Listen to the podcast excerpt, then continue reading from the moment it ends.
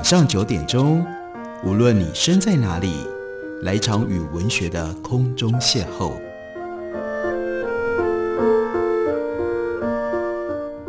杨照谈书，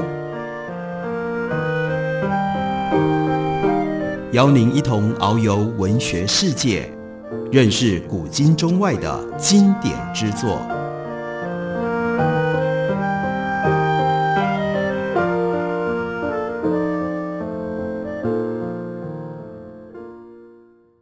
听众朋友，大家好，欢迎收听杨照谈书。本节目以台北广播电台 FM 九三点一，每个星期一到星期五晚上九点为大家播出。我是杨照，在今天的节目当中要为大家介绍的，这是时报出版的新书，作者是之前我们曾经介绍过他写的另外两本书，一本叫做《决断两秒间》，另外一本叫做《艺术》，也是我自己心目当中今天在英语世界最杰出的非虚构作家，那就是 Malcolm Gladwell。他出了一本新书，有了新的中文翻译本。这本新书原来的英文书名叫做《The Bomber Mafia》，直接翻译的话应该是“轰炸机黑手党”。另外有一个副标题：“A Dream, a Temptation, and the Longest Night of the Second World War”，那就是一个梦想，一项诱惑，因此而造就了在第二次世界大战当中最长的一夜。这就是 Malcolm Gladwell。非常杰出的地方，光是从书名上面就引发了我们多重的好奇：什么叫做 Bomber Mafia？为什么会有轰炸机黑手党呢？我们就先来看一下什么是轰炸机黑手党。这牵涉到集体行动。在这本书的第二章，Malcolm Gladwell 他告诉我们，革命不可免的必然是集体行动。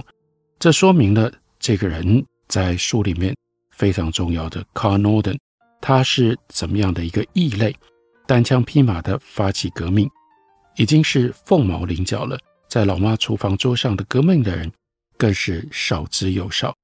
对于把现代战争革命当成梦想在追求的那群人来说，他们有一个跟伙伴在那里天南地北争辩到深夜，并且相互在志同道合的眼神当中寻找认同的地方。那个地方叫做 Maxwell Field，麦斯威尔机场，那是一个空军基地。Maxwell Field 至今仍然坐落在阿拉巴马州的 Montgomery，那里最早是一片棉花农园，后来被著名的莱特兄弟改造成为供飞机起降的机场。一九三零年代，在那里进驻了一个叫做陆军航空兵战术学校。Aircraft Tactical School，这是一个那个年代很奇特的机构。我们可以把它想象成为空军版本的陆军战争学院，或者是海军战争学院。那陆军的战争学院呢，位于宾州；海军的战争学院在 Long Island 的新港。所以这是一个类似像空军的战院这种特殊的机构。这个基地一直到今天还大致维持着刚盖好的时候，一九三零年代的原貌。一切的本体都是浅黄色的混凝土或者是灰泥，上头有红色瓦片的屋顶，几百栋盖给军官使用的别致的房舍，采取了法式的乡村风格，矗立在迂回曲折、沿路有整排巨大青冈櫟树的安静街道上。夏天的空气厚重而且潮湿。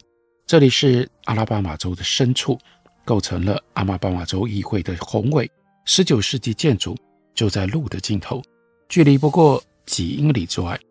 这里当然在那样的气氛底下，一点都感觉不到什么是革命的诞生地，但它就真的是一项特殊的革命在这里产生了。想当年，这是我们可能不知道或遗忘了的事情。美国并没有独立的空军。所谓的空军是隶属于陆军底下的一个战斗部门，它的存在单纯就是为了要服务地面部队，支援辅助跟协同陆军作战。在第一次世界大战当中，担任美国远征军总司令的陆军名将叫做 John Blackjack Pershing 潘兴将军，他曾经评论过空军的力量。他说，空军无法靠自身的力量赢得战争，这一点不止在此刻成立。也将在我们能够预见的任何的未来都成立。这就是当年美军体系当中对飞机的主流看法。在美国空军担任首席史官长达十年，Richard Cohn 他解释说，在早期，众人都对空军一无所知。他说：“我记得有一位国会议员被引用了这么一个说法：为什么关于飞机要有这么多的争议？我们买一架给各军种一起用，不就完事了吗？”陆军航空兵战术学校本来不在阿拉巴马州，而是在 Virginia 州的 l a n l e y。l a n l e y 的原址的机棚外面，甚至呢有马槽，因为飞行员还要学骑马，就像时光倒流回十九世纪一样。你能够想象陆军航空队的弟兄，当时几百个人，他们的内心感受吗？他们相信，只要自己维持是陆军的一员，任何的一天，那指挥他们的就永远是那些不会开飞机、不了解飞机，只会要他们每天早上。帮马梳毛的那些家伙，飞行员想要当家做主，想要自立门户，而独立的第一步就是把训练学校搬得离陆军，不管是在物理空间或者是在部队文化上越远越好。这就是为什么他们选择了 Maxwell Field。Maxwell Field 本来是棉花园，而且还位于美国南方，让人打呵欠这一角的事实。如果用现代人的话来形容的话，那就是非但不扣分，而且大大的加分了。陆军航空队是一支年轻的部队，所以战术学校的教职员也都相对年轻。二字头跟三字头的一堆，二十几岁、三十几岁，充满了年轻人的抱负。他们会在周末买醉，会把开战机当成消遣，开起车来会你跑我追。他们的座右铭是。我们不让传统阻碍进步。陆军航空战术学校的领导阶层，他们身上还有一张标签，就叫做这个书名的来源 ——Bomber Mafia。这并不是在恭维他们，要知道那是 El Capone，还有呢 Luciano 这一帮真的在美国被揭发的 Mafia 黑帮老大，呼风唤雨，黑道的角头会在街头。直接就拿着枪开枪驳火的年代。不过，陆军航空学校的教官认为，这看起来像是亡命之徒的标签，挺适合自己的，所以这个称号呢就流传下来了。Bomber Mafia。Harold George 作为 Bomber Mafia 的一名精神领袖，他这么说：“我们有很高的热忱，我们开启的就像一趟十字军东征，我们心知肚明。”自己只有寥寥十几个人，而我们的对手也不多了，就是一万名军官跟其余的所有的陆军，再加上海军。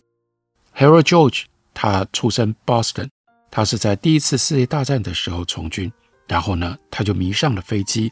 他从一九三零年代初期开始在陆军航空学校任教，并且在二战期间晋升为将官。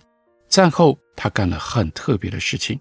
那就是替知名的商业大亨 Howard Hughes 工作，一手设立了 Howard Hughes 他旗下的电子产品公司，然后，Harry George 他又从 Howard Hughes 那里跳出来，自己开了一家电子公司，变成了美军的大包商。不过他还有一项值得一提的丰功伟绩，两次当选 Beverly Hill 比佛利山的市长，这是同一个人。在同一辈子当中，他完成的事让人惊讶，能够做这些不一样的事。但如果你问 Harold George，他生涯的亮点是什么？他应该会告诉你，那就是一九三零年代在 Maxwell Field 那段脑充血的教官事业。就像 Harold George 他在一九七零年的一段口述历史里面所说的：“我们在干嘛？好像没有一个人知道。但因为这样。”没有人来跟我们说，你们必须要换一种方法。就成绩来说，陆军航空战术学校是一所大学，一所学院，但当中有任何一点教学经验的教官并不多。同时，他们在教的东西实在太新颖了，走在时代的尖端，所以也没有教科书可以让他们依循，也没有文章可以让他们读。这么一来，那就怎么办呢？On the fly。也就是在空中边飞边找方向啊，老师讲课慢慢就变成了小组讨论，小组讨论又变成了人人都可以畅所欲言，而且白天欲罢不能，晚餐的时候可以接着聊，这就是常见的状况。对话开始埋下了革命的种子，这群人开始偏往了各种他们任何一个个体都不可能想要只身一个人踏上的方向。那 Donald Wilson 他在后来的回忆里提到他一个梦想，那就是看到一种不一样的战争。他说：“我觉得相当确定的是，如果战争部的参谋总部长官知道我们在 Maxwell Field 干什么，我们通通都会被送去吃牢饭，因为我们的一言一行都跟他们确立的行事方针大相径庭。我不敢想象他们会知道了，但不说话。”还默默的同意，为什么他们的想法这么特别呢？其中有一个关键，那就是二十世纪前半的军机，很多人马上会想到的是战斗机。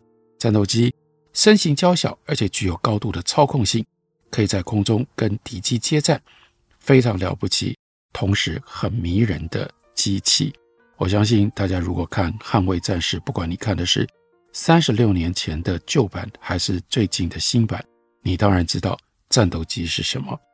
不过在 Maxwell Field 这一群当时被放在陆军的边缘人，他们不是这样想的。他们念兹在兹的是一九三零年代方兴未艾的航空科技进展，铝跟钢取代了三甲板，引擎变得更加的有力，机体不止变大，而且更容易控制。新的飞机有可以伸缩的起落架，有加压的机舱，而这种种进步都促使 Bomber Mafia 开始想象一种身形大小媲美刚开始穿梭全美各地载重客人的商业客机，完全不同等级的军机。而这种强大的军机将不同于与其他敌机周旋的小战斗机，干嘛呢？他们可以把炸弹载上天。然后用那些杀伤力强大的重型炸弹去重创在陆地上的敌方据点跟人员，那就是 bomber 轰炸机，轰炸机而不是战斗机，才是他们心目当中想要引爆这场革命的重要的焦点。我们休息一会儿，等会儿来继续聊。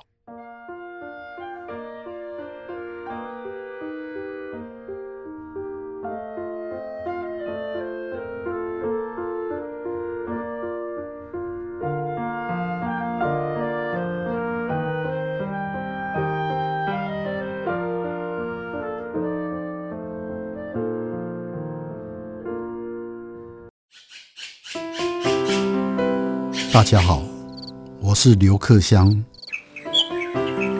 亲近自己的城市，找回城市的温暖。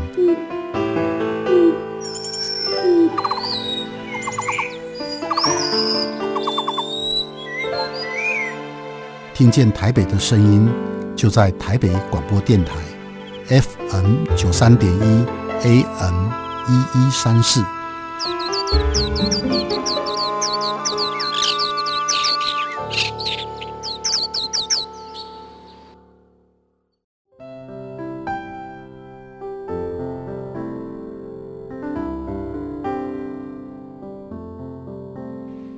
见台北的声音，拥有颗热情的心，有爱与梦想的电台，台北广播 FM 九三点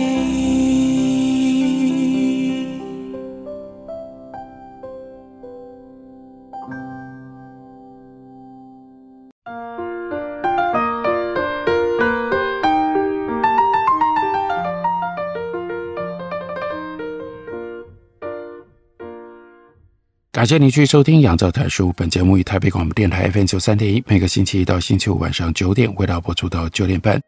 今天为大家介绍的是 Malcolm Gladwell 他的新书，书名是《The Bomber Mafia》。不过，时报出版公司出版的新书，中文的翻译翻译成为《失控的轰炸》。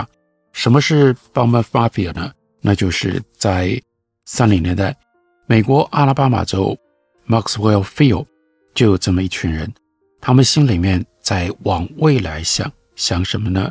想一种很不一样的战斗飞机，同时在想象这样的新型战斗飞机会创造出什么样新形态的战争。一旦把强力的新型引擎装到巨大的新型军机上，那些军机就能够飞得又远又快又久。在这个过程，没有人能够拦得住他们。他们想象空对空的机枪打在这种飞机身上，就像 BB 弹一样。敌方的战斗机会像讨人厌的小飞虫，嗡嗡嗡在旁边一直叫一直叫，但起不了作用。这种天际的庞然大物，它会有厚厚的护甲，前后都设有机炮来防身。由此，我们就能够得出 Bomber Mafia 他们的天字第一号信念，那就是：哦，轰炸机就总是能够如入无人之境。他们的第二项信条是什么呢？在此之前，大家都以为想轰炸敌人又要能够保证自身安全，唯一的方法就是摸黑。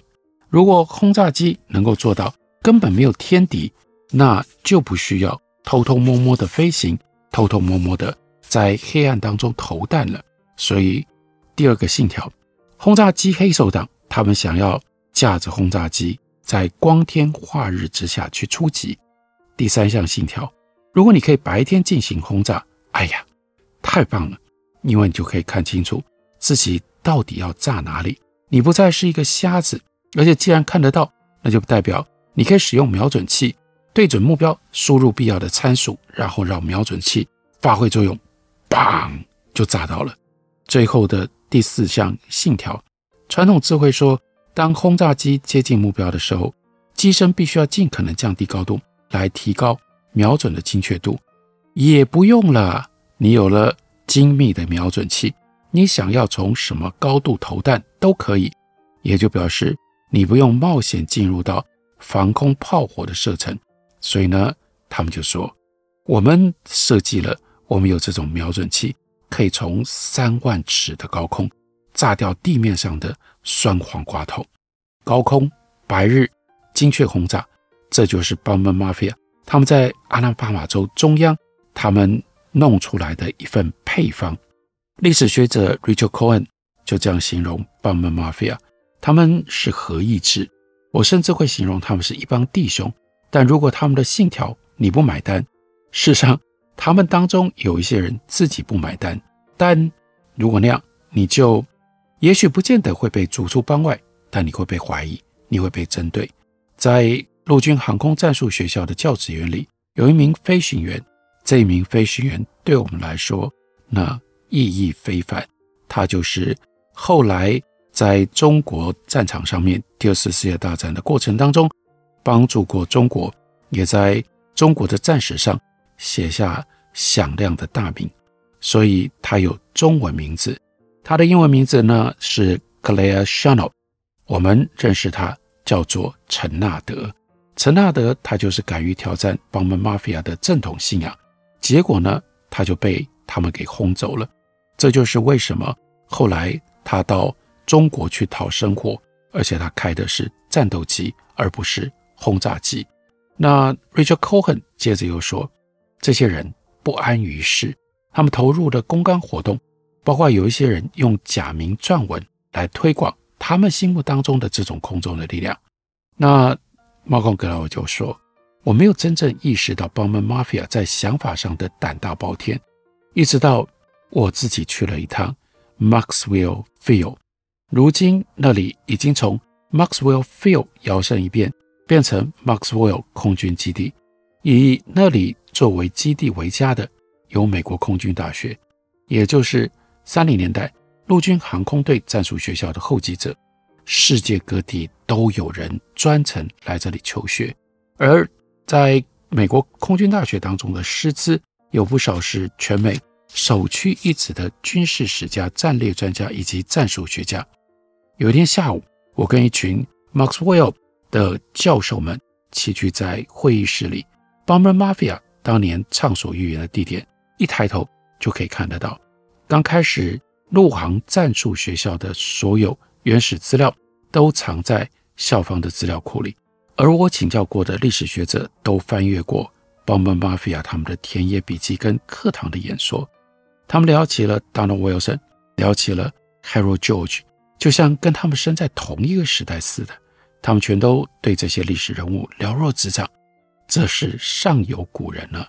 不过还是会让你察觉这两代人之间的差别。